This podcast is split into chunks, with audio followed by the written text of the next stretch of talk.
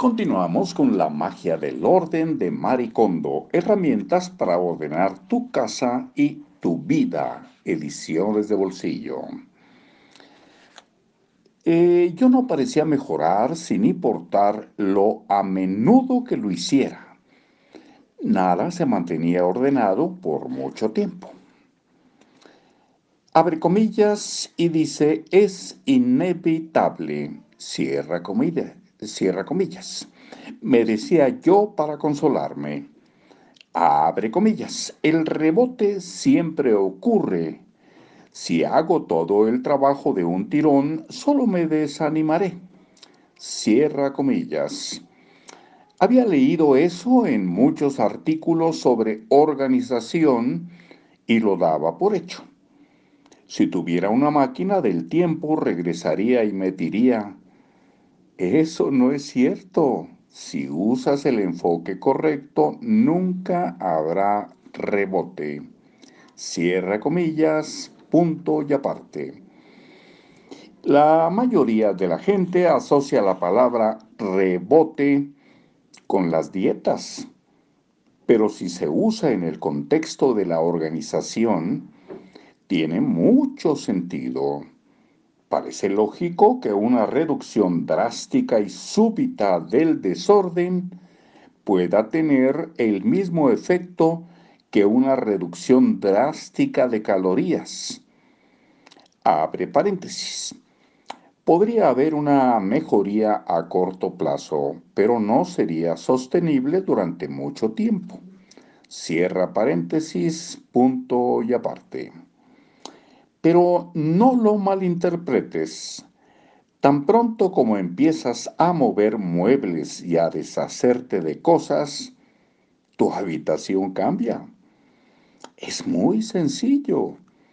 Si ordenas tu casa en un solo intento titánico, la habrás organizado por completo.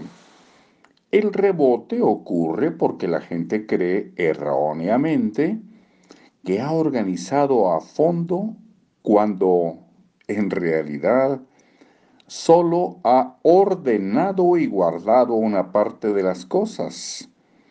Si ordenas tu casa adecuadamente, serás capaz de conservar tu habitación siempre organizada, aun cuando fueras descuidado o desordenado por naturaleza.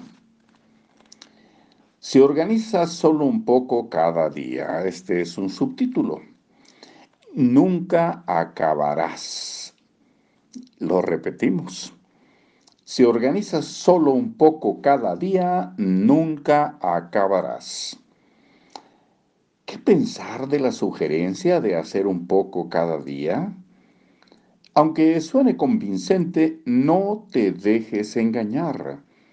La razón de que parezca que nunca vas a acabar es precisamente que organizas solo un poco cada vez. Suele ser extremadamente difícil cambiar los hábitos de vida adquiridos a lo largo de muchos años. Si hasta la fecha no has podido organizarte, te será casi imposible adquirir el hábito de organizar poco a poco. La gente no cambia de hábitos si primero no cambia su manera de pensar. Y eso no es fácil. Después de todo, es bastante difícil controlar lo que pensamos. Sin embargo, existe una manera para transformar drásticamente lo que pensamos sobre la organización. El tema de la organización me llamó la atención por primera vez cuando estudiaba secundaria. Me topé con un libro llamado The Art of Discarding, el arte de desechar, de Nagisa Sumi, Takarahimcha, Takarahimasha Incorporated, el cual explicaba la importancia de tirar cosas. Hasta ahí lo dejamos y continuamos muy pronto. Ojalá sigan acudiendo a la cita. Hasta pronto.